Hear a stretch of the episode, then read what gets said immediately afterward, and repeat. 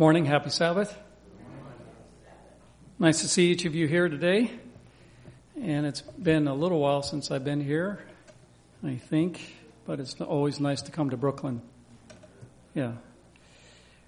Um, there are several things I'd like to mention to you before I get into our study. Um, one is there, and I have a few little bookmarks here. There is a, a small group of us from various places in the country that are studying the book Great Controversy, and it's by a conference call. It's once a week, Friday evening at 8 p.m. And it has been a tremendous blessing to me. Uh, we have someone present the subject from a chapter. We're getting close to the end of the book now. We're in the chapter now on the time of trouble. But I think once they finish the book, they're going to go all the way through it again. And it takes them about two years to cover the book. But um, we're studying the book, and then we have someone present, then some other people comment. Callers calling in can ask questions or make comments, and it makes for a very nice study. But just to get your minds on these truths is of tremendous value. I would urge everyone to read the book Great Controversy. But if anybody would like one of these, it's Friday night at 8 p.m and I have a number of copies of these bookmarks here. Okay? Um, you know, whenever I think about coming here, uh, there's always, what do you talk about? it's like there's so many things that are important. So obviously, you cannot depend upon the pulpit to get all the information you need. That's not reasonable. But I would just like to take a moment or two here and if I may, by the grace of God, re-inspire you to seek to live this health message and improve your health. We are coming into the last days and in order to stand up to the pressures of the last days as a foundation of our character, we must have good health. Anything that will promote health is very important. In fact, we're told our health should be as sacredly guarded as our character.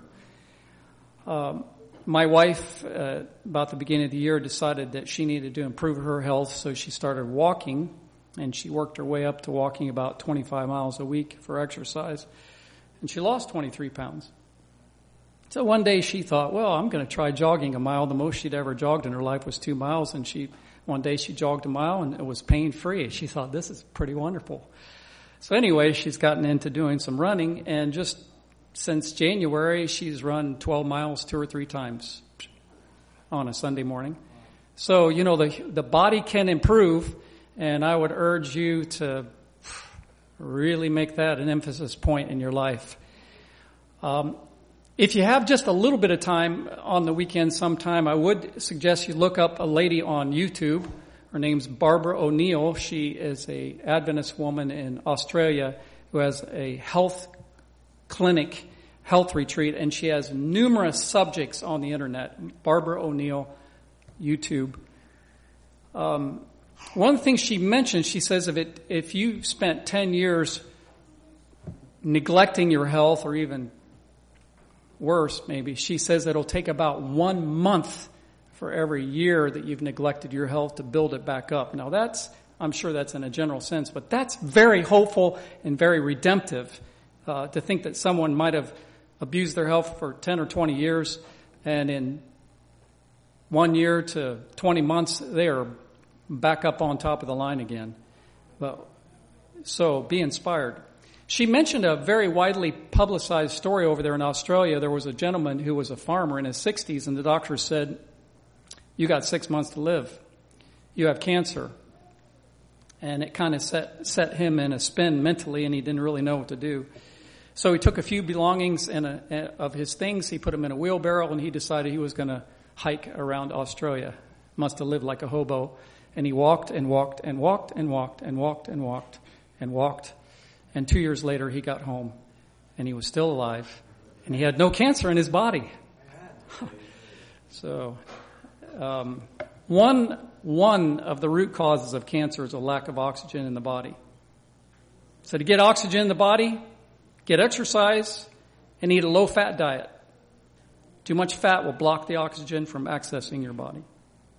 So please be inspired to take care of your health. Um, this church has um, had me do uh, several weeks over a several month period of time some contacts for Bible work.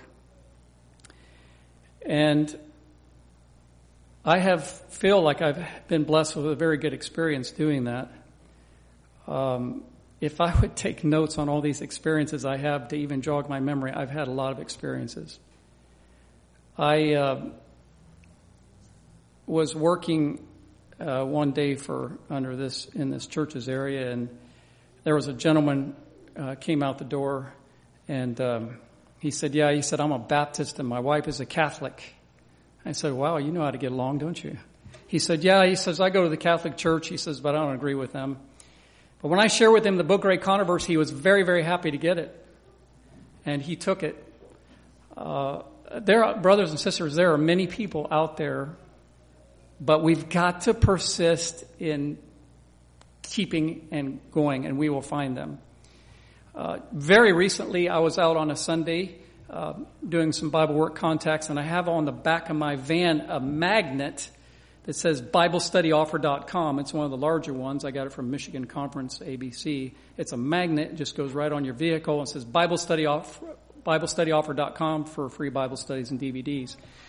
And I had stopped at one address to do a callback. I pulled down the street to do another one. And as I pulled up into a parking spot along the side of the sidewalk, another car pulled up behind me. I rolled down my window. I said, Am I in your parking spot? He said, No. He said, I saw the sign on the back of your vehicle. So he came to my, up to my car. We talked for at least 10 minutes. I gave him one of the, uh, the first four lessons of the Bible study thing. He said, you know, my wife and I have been going to church, a certain church for 10 years. He said we become disillusioned because we, we are convinced this church is not following the Bible. And he said for the last weeks we have not been attending a church. So anyway, he called me this week and I told him I would be glad to talk to him tonight or tomorrow morning. And he texted me back and he said, I'm looking forward to it. But there are people out there. Uh, I could tell you just lots of experiences. Hmm. Please keep going. Please keep doing your missionary work. Please getting out. Please keep getting out the book Great Controversy, brothers and sisters. That book has the message for this time, and we need to get it out.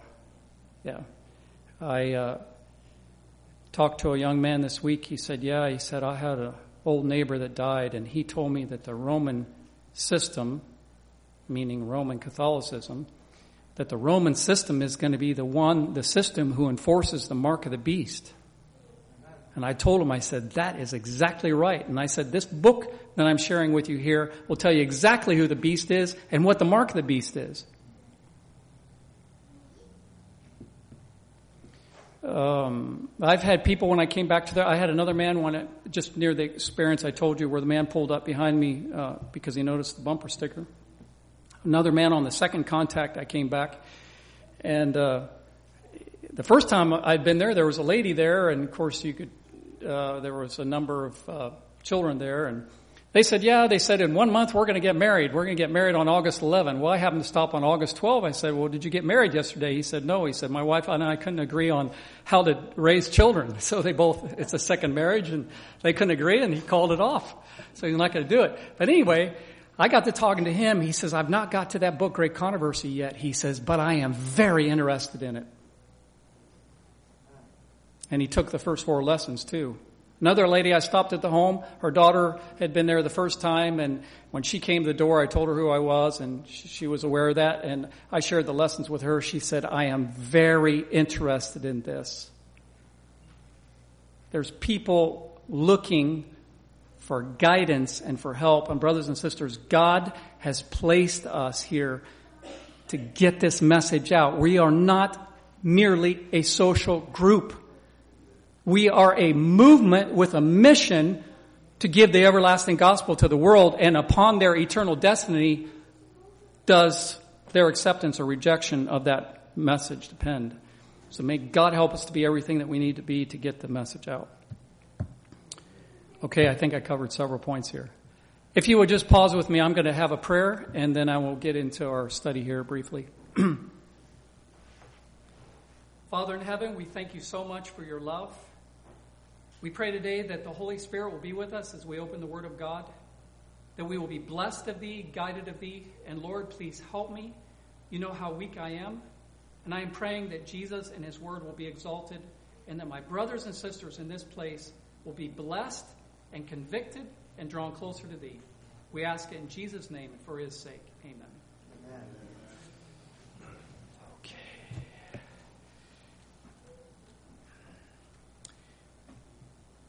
I would like for you to turn to the book of Revelation.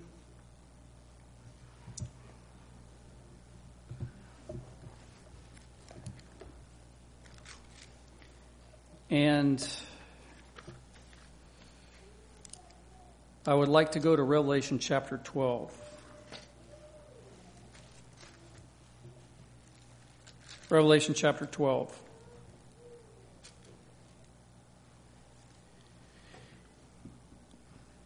In the book of Revelation is a, are, are, many important truths, but I'm going to uh, share with you today a concept from the book of Revelation that I think you will find to be very meaningful. And um, it's found here in Revelation chapter 12 and 13, and of course, many other places in the Bible. In Revelation chapter 12, and all throughout the book of Revelation, of course, throughout the Bible, we, one of the themes that is presented is the theme of the great controversy between Christ and Satan. The reason the book Great Controversy is called the book Great Controversy is because that book is devoted to that theme. It reveals the fact from many different ways that this world is in a great controversy between God and the devil, and you and I must be must know what's going on so that we can be on the right side. Now, Revelation chapter 12, John sees two wonders in heaven. The first wonder is a woman clothed with the sun, and then also in Revelation chapter 12, verse 3, he says, There appeared another wonder in heaven, and behold, a great red dragon having seven heads and ten horns and seven crowns upon his head. Let me ask you, who is this red dragon that has seven heads and ten horns? Who is it? Not papal Rome. Rome, yes. Yeah, yeah. That's your. That's all right. And I heard another answer. Okay, but the reality of it is, is both answers are right. The Bible specifically says that this red dragon with seven heads and ten horns is Satan. His tail drew the third part of the stars of heaven, meaning he, he deceived a third of the angels and, and they came with him to this earth and joined him in his rebellion. But this dragon is Satan. Now, if you observe here, the Holy Spirit has described Satan in this symbol of a red dragon that has seven heads and ten horns. This, has anybody ever seen in real life a creature with seven heads or more than one head? Uh, not really. I mean,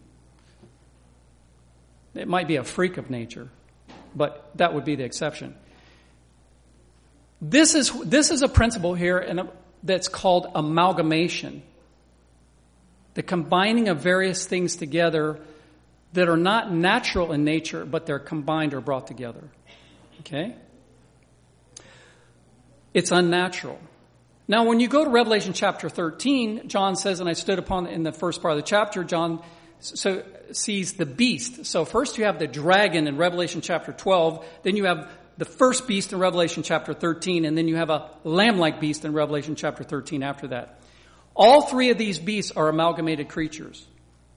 John says in Revelation chapter 13, he says, And I stood upon the sand of the sea and saw a beast rise up out of the sea, having uh, seven heads and ten, excuse me here, yeah, seven heads and ten horns. And upon his horns ten crowns, and upon his heads the name of blasphemy. And the beast which I saw was like unto a leopard. So he's got the body of a leopard, and his feet were as the feet of a bear, and his mouth is the mouth of a lion. So this beast in Revelation 13 is a combination of all the beasts of Daniel chapter 7. You've read Daniel Revelation. You at least have a little bit of knowledge there, right? But this beast takes all four of those world kingdom symbols in Revelation 7 and it's all combined into one. Now, when you go to Revelation chapter 13, verse 11, John says, And I beheld another beast coming up out of the earth, and he had two horns like a lamb, and he spake as what? A dragon. Now what does the Bible say? The Bible says out of the abundance of the heart the mouth speaks. So this third symbol that we've just looked at, looked at, the beast that comes up out of the earth, he looks like a lamb, but when he starts to talk, what spirit does he reveal? The dragon, exactly, or Satan. Now, the first beast of that we looked at, Revelation 12, the red dragon with seven heads is Satan, and it also refers to pagan Rome. The second beast that we looked at in Revelation chapter 13 is an amalgamation of the beast in Daniel chapter 7. Protestants have understood the fact that this represents the Roman Catholic system, which has amalgamated Christianity and, and, and paganism together, and that this system is the beast that will enforce the mark at the end of time. Which we understand to be very clearly, brothers and sisters. I don't know what your knowledge is of Adventism, but brothers and sisters, very clearly for you, the seal of God is the seventh day Sabbath in the last days, and Sunday, when it is enforced, will then become the mark of the beast at the end of time. And this beast, that is Roman Catholicism, is going to be a leading agent along with the second beast of Revelation 13 to enforce Sunday keeping at the end of time. And upon this issue, all the world will decide, and that will determine their eternal destiny, because the day on which you worship shows whether your loyalty is with He who created the heavens and the earth or not. So, all these, these beasts, the dragon, the beast, the false prophet, they're all amalgamated creatures.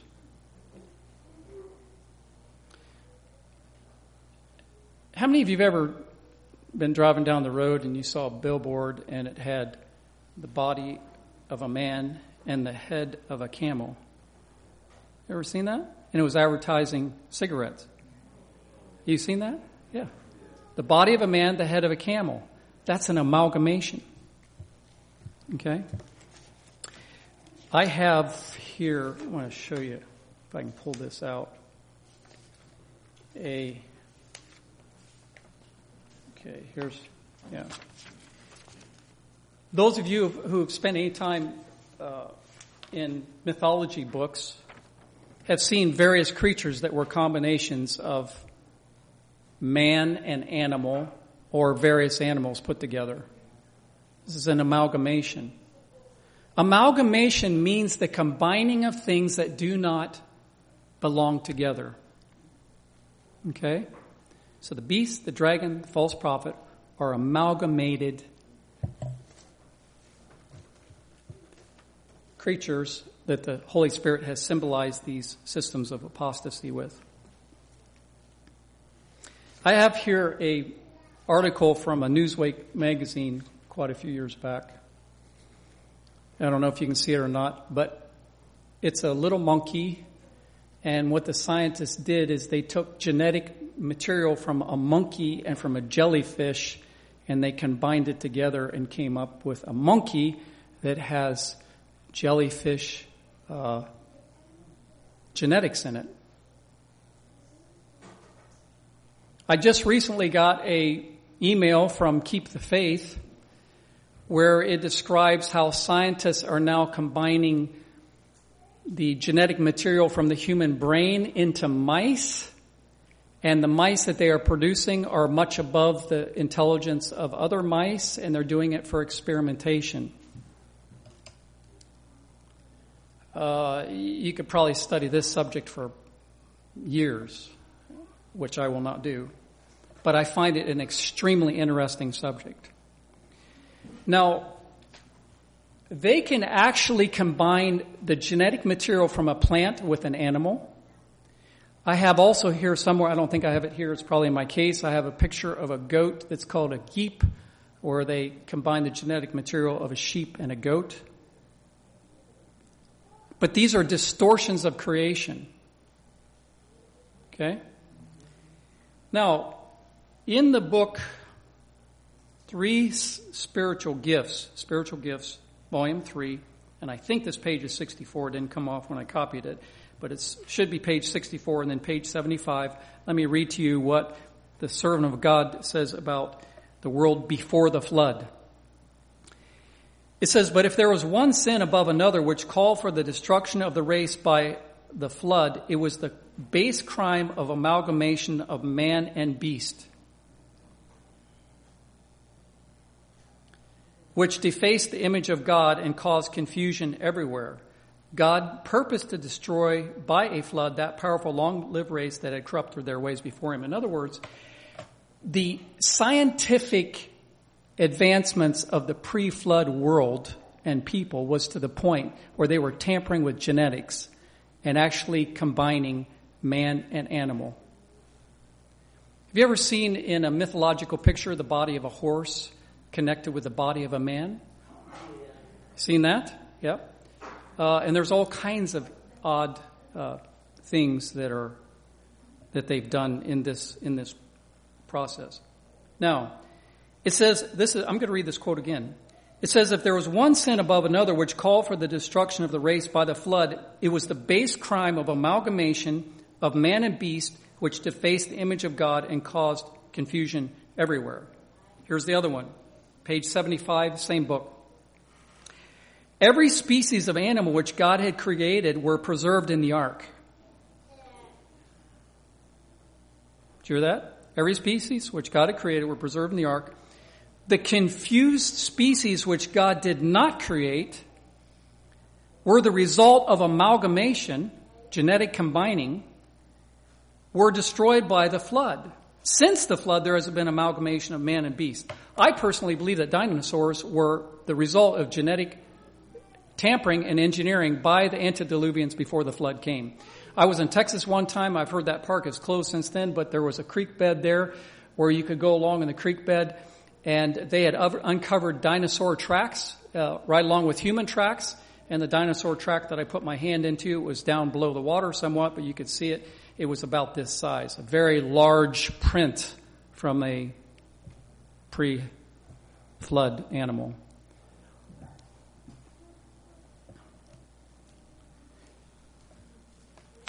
Now,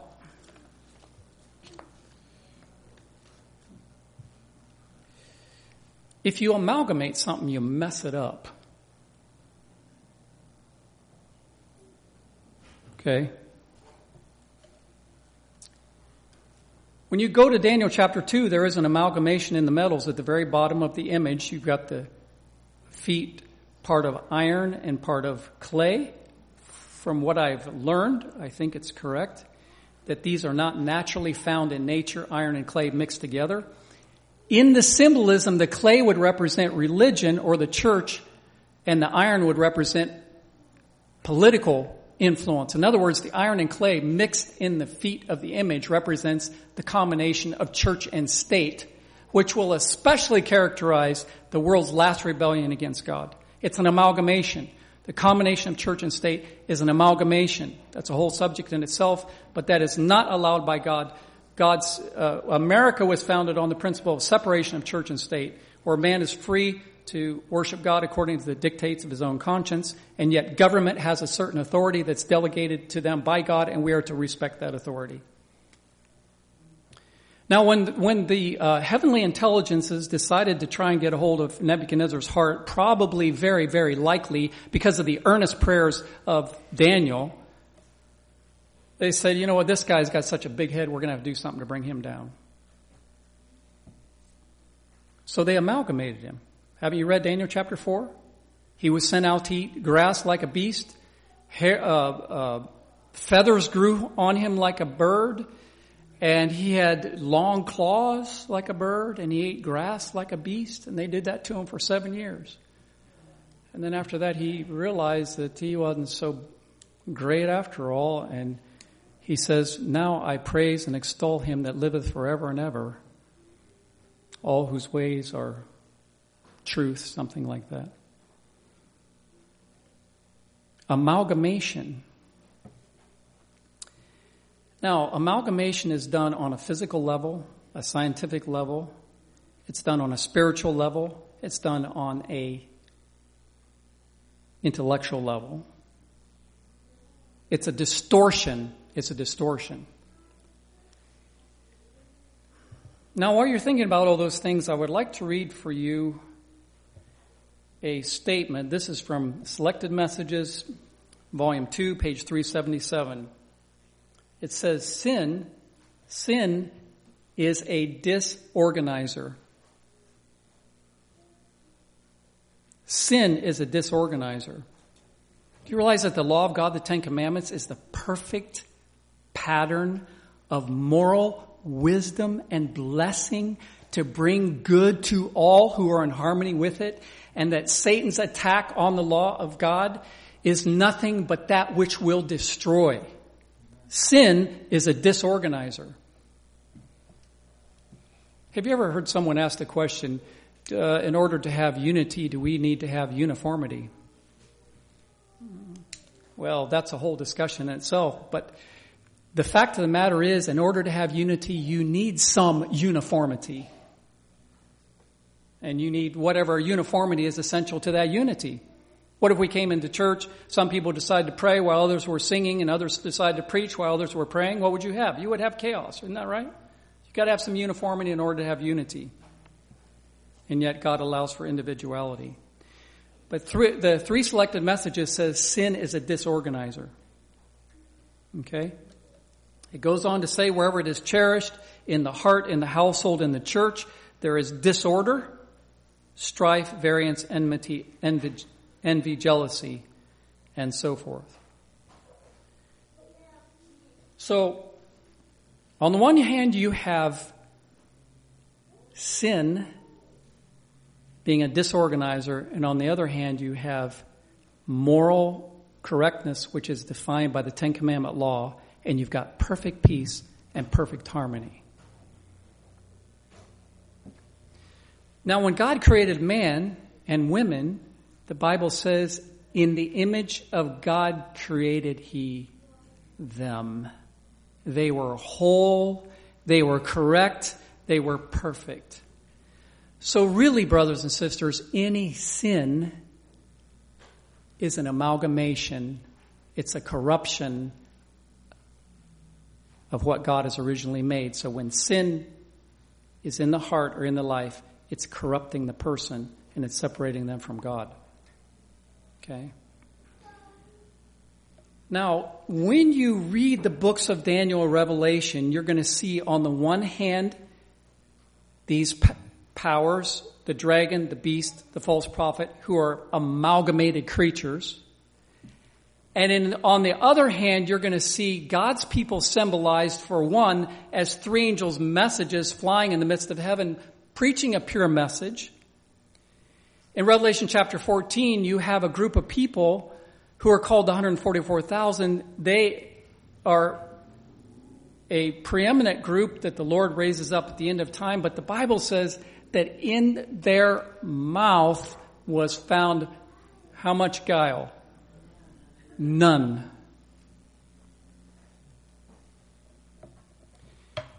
You know, we're, told in the spirit of prophecy that as we near the end of time, that Satan is going to develop a class of people on his side, the great controversy, that will fully reflect the image of Satan. And on the other hand, God is going to reflect a people that will fully reflect the image of Christ. And what's going to happen when God's people become participants with Him in the revival and reformation is that they will earnestly repent of sin, put it away, and seek to discard everything that is of an amalgamating nature that would confuse them with the world and separate them from Christ.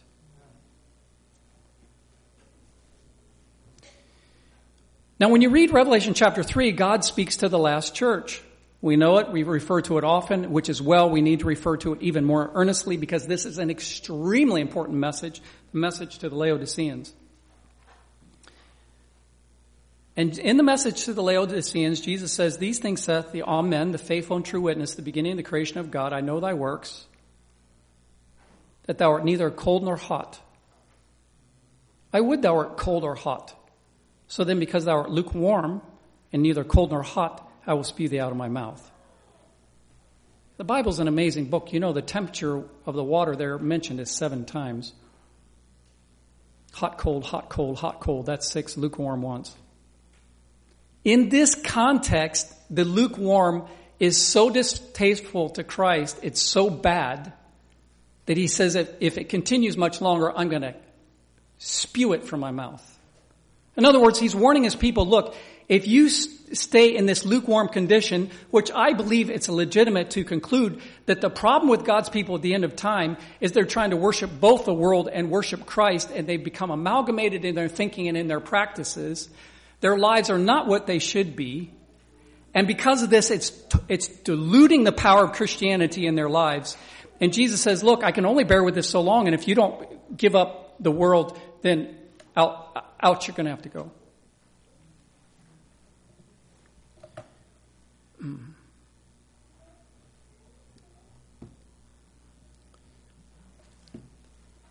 Let me read you a few statements here. Um, this is a statement from uh, the book Facts of Faith, and it's talking about Constantine, who, as you know, made the first Sunday law. It says during the time of 313 to 323, with full consciousness, in other words, Constantine knew exactly where he was going with his philosophy. Constantine sought the realization of his religious aim, that is, the amalgamation of heathenism and Christianity. In other words, Constantine fully intended for his own political purposes to enrich himself and to empower himself to unite Christianity and paganism so that he could increase his power. And in that process, he gave the heathen their day of worship and rejected the true Sabbath. Here's another quote by uh, Cardinal John Newman in the book Development of Christian Doctrine, also in Facts of Faith. We are told in various ways by Eusebius that Constantine, in order to recommend the new religion, which is Christianity, so Constantine, in order to promote Christianity to the heathen, transferred into it the outward ornaments to which they had been accustomed in their own. All right? So here's what I just read. In order for Constantine to get the heathen to accept Christianity, he said, hey, you can keep the trappings and the exteriors that come from heathenism, just adopt these certain doctrines of Christianity. He was amalgamating Christianity and heathenism. Okay? Now the quote goes on. These are the things that they were used to in their own. And you'll notice in this list uh, a good number of things that are still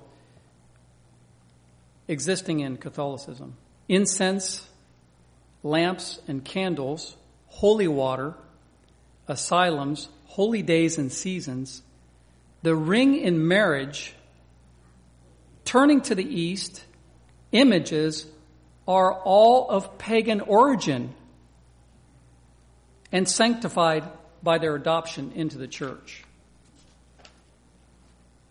Now,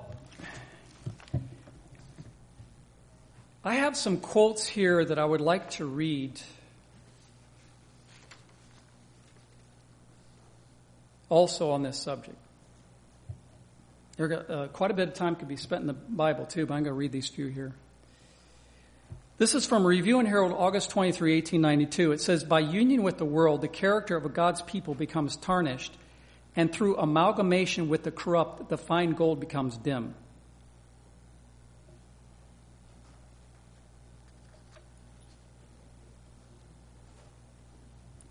Here's another one. 5T, page 292. Error is never harmless. It never sanctifies, but always brings confusion and dissension. Error is never harmless. It never sanctifies, but always brings confusion and dissension. It is always dangerous. The enemy has great power over minds that are not thoroughly fortified by prayer and established in Bible truth. Brothers and sisters, in order for us to have the revival that we need, we are going to have to take very seriously what Jesus said. If any man will come after me, let him deny himself and take up his cross and follow me. I mentioned this in Sabbath school. I'll mention it again. There was a brother speaking at GYC, and I happened to listen a little bit of what he had to say. He was telling about witnessing to a Hindu man. And he mentioned Jesus, and the man said, Oh, he said, I love Jesus. He became all excited. But the man who was giving the seminar explained the fact that Hindus believe in many gods. And so when you tell them about Jesus, their tendency is they simply want to atta- put Jesus and add him to the list. The reality of it is, is that if, in order to follow Jesus, you must get every other God, every other idol off the list and he alone must have your worship. He will admit of no, no partner on the throne of the heart at all. I was talking to a Hindu lady once when I was out canvassing with students and I said, well, what do you believe? She says, we believe in many gods. And I repeated to her in that conversation several times from John 14 where Jesus says, I am the way, the truth, and the life. No man cometh unto the Father but by me. I repeated it several times. I am the way, the truth, and the life. No man cometh unto the Father but by me. She softened up some, took a steps to Christ. She said, I am interested in Christianity. But you cannot follow Christ if you're having other gods along with him or before him.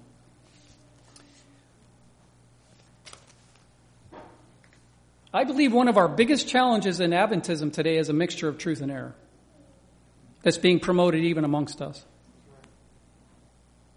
I'm going to read you a quote here from the book Upward Look, page 318. It says, The message given man to proclaim in these last days, the message given man to, that is God's people, the message given man to proclaim in these last days is not to be amalgamated with worldly opinions. Mm-hmm. The message given for these last days is not to be amalgamated with worldly opinions. I have here, I, I had an article, this was clear back in 1991. I had this article from the, it was the Adventist Review. Um, there was a gentleman named Roy Adams who evidently wrote quite a few things for the review. And he was talking about the Eucharist. How many of you know what the Eucharist is? I mean, if the word means anything, it means the communion wafer that Catholics consecrate and claim that they have created the literal body of Christ and that you're eating the literal body of Christ when you eat this wafer. They claim, and the quotes are there, that the priests have power to create God, which is blasphemy, let alone to. Okay. Anyway, just to illustrate to you, I mean, this is maybe quite an egregious case, but um, Roy Adams in his article said that the that the Eucharist fits into the ambit ambit of the three angels' messages. The word ambit means a circle. That man was ideologically and theologically combining the three angels' messages with the beast uh, system, and that's an amalgamation. I was listening just very briefly to uh, a presentation by um, Amazing Discoveries on satellite. And the presenter there was telling about the emerging church movement that is quite strong and even coming into Adventism. And one of the well known speakers for the emerging church movement, who's not an Adventist, was invited to speak at this gathering. And one of the brothers there, Don McIntosh, asked Leonard Sweet if he would be simply willing to read a chapter from the book Great Controversy called Modern Revivals. Chapter 27, Modern Revivals, where it details the difference between the practice of true and false Christianity. And he asked him to read it. So Leonard Sweet said, yeah. He said, I'll read it. The next day he had a talk with Leonard Sweet and he said, what do you think of the chapter in Great Controversy called Modern Revivals? He says, I reject what Ellen White has to say in that chapter on modern revivals. He said, the very thing that she is condemning, I am promoting. And then he said, well, what, if you don't agree, if, if you agree with this, why do you have me at your, speak at your meetings? Of course, the man asking the question did not have anything to do with his being there. One of the things that Adventism needs today doesn't matter their gender, whether male or female, it doesn't really matter a whole lot their age, whether 10 or 50. Adventism today needs voices that are preaching truth unmixed with error.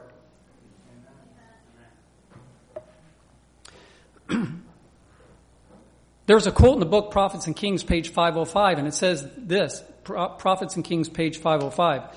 It says, The enemy of God and man well knew The enemy of God, man, that is Satan. Satan well knew that truth unmixed with error is mighty to save.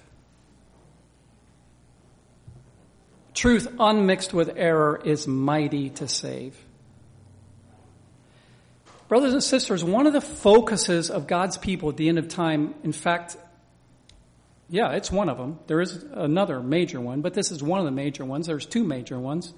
But one of the major focuses of God's people in the last days is to discard everything in their life that is not like Christ and to get rid of it and to become like Christ in character.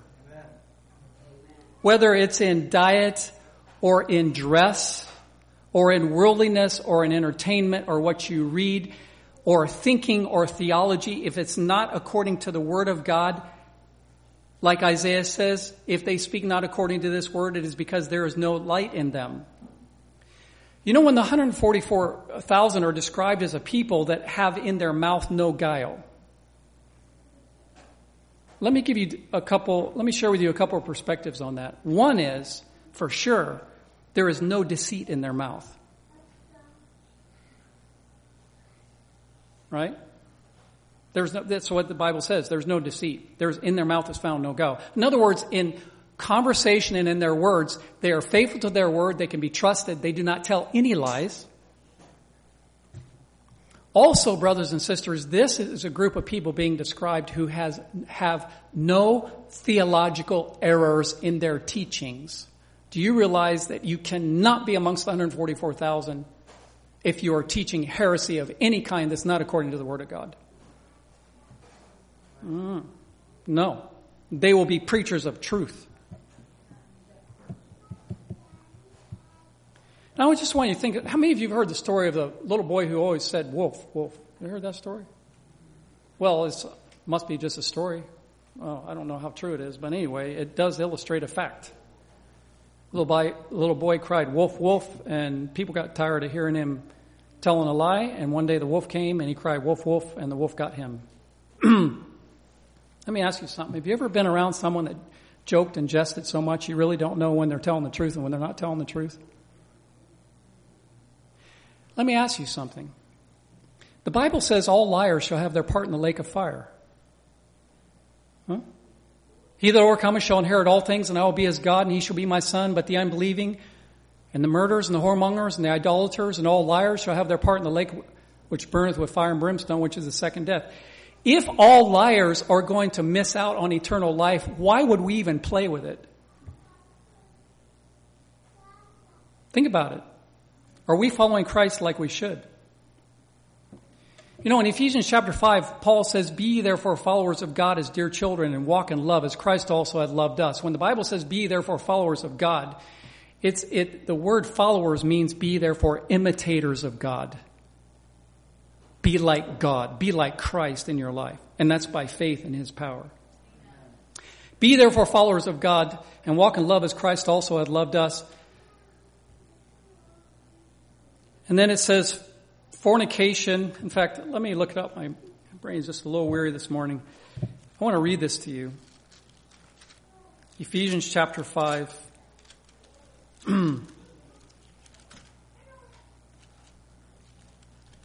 Ephesians chapter 5, it says, But fornication, verse 3, and all uncleanness or covetousness, let it not be once named among you as becometh saints. So fornication, covetousness, let it not be once named among you. In other words, don't let it ever be done among you, not once. Right? The Bible's not saying, okay, it's, you know, it's okay to uh, do a sin once a month, once a year. No, it says, Paul says, don't let it even be named among you. Now, if you've done it, cast yourself on the mercy of God, repent, and don't do it anymore. But he says, let it not be once named among you as become a saints. Then he goes on to say, after just saying these things should not be named once among you, he says neither filthiness nor foolish talking nor jesting, which are not convenient, but rather giving of thanks. For this you know that no whoremonger, nor unclean person, nor covetous man who is an idolater hath any inheritance in the kingdom of Christ and of God. It is true, salvation is a gift. But when we truly receive the gift, we will depend on Christ, cooperate with Christ, and seek to live a godly life. And we won't want to dishonor God's name. So, my appeal to you today would be let the Holy Spirit convict you if there's something in your life that's causing you to be lukewarm, to repent of it and to put it away. God is going to have a revival in these last days. Let me read one more quote and then I'll be very close to wrapping it up. this is found in Upward Look, page 238. It says, Beholding Christ for the purpose of becoming like him, the seeker after truth sees the perfection of the principles of God's law. Beholding Christ for the purpose of becoming like him, the seeker after truth sees the perfection of the principles of God's law, and he becomes dissatisfied with everything but perfection. Isn't that interesting?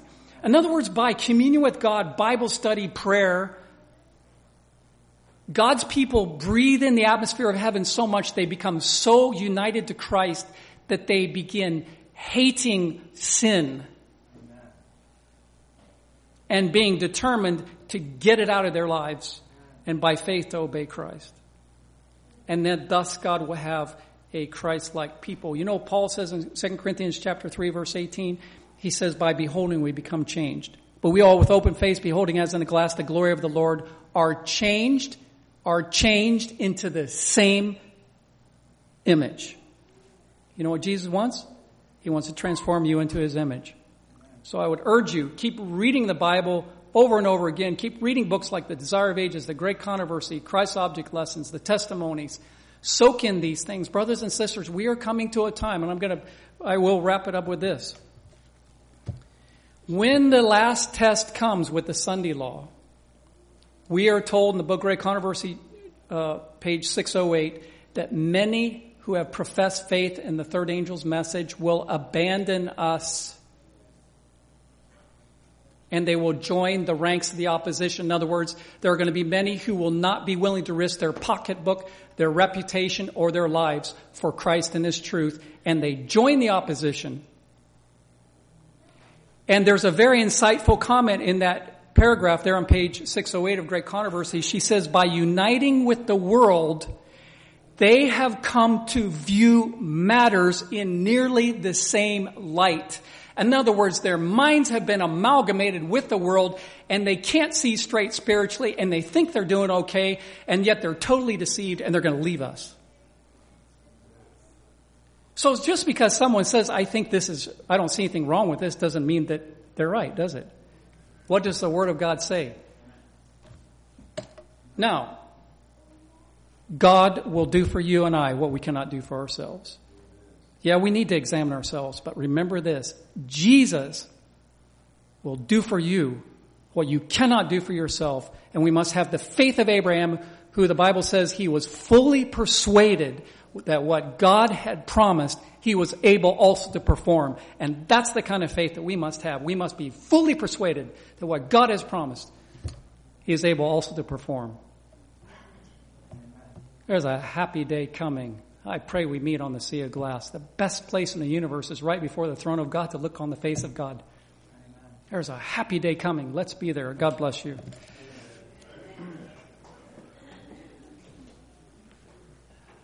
Thank you, Brother Kent. Brother Kent. I always find it interesting that it seems like the Lord wants to get a certain message out. Uh, he impresses whoever is in that position. It's interesting, just last Sabbath, we were preaching on the Great Controversy. And, um, and the Lord impressed Kent to preach on the Great Controversy.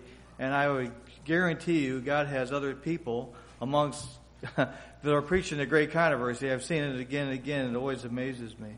Uh, let's turn in our, our closing hymn, 329. Take the world. You can have the world, but give me Jesus. Amen. 329. And when you find it, uh, shall we stand?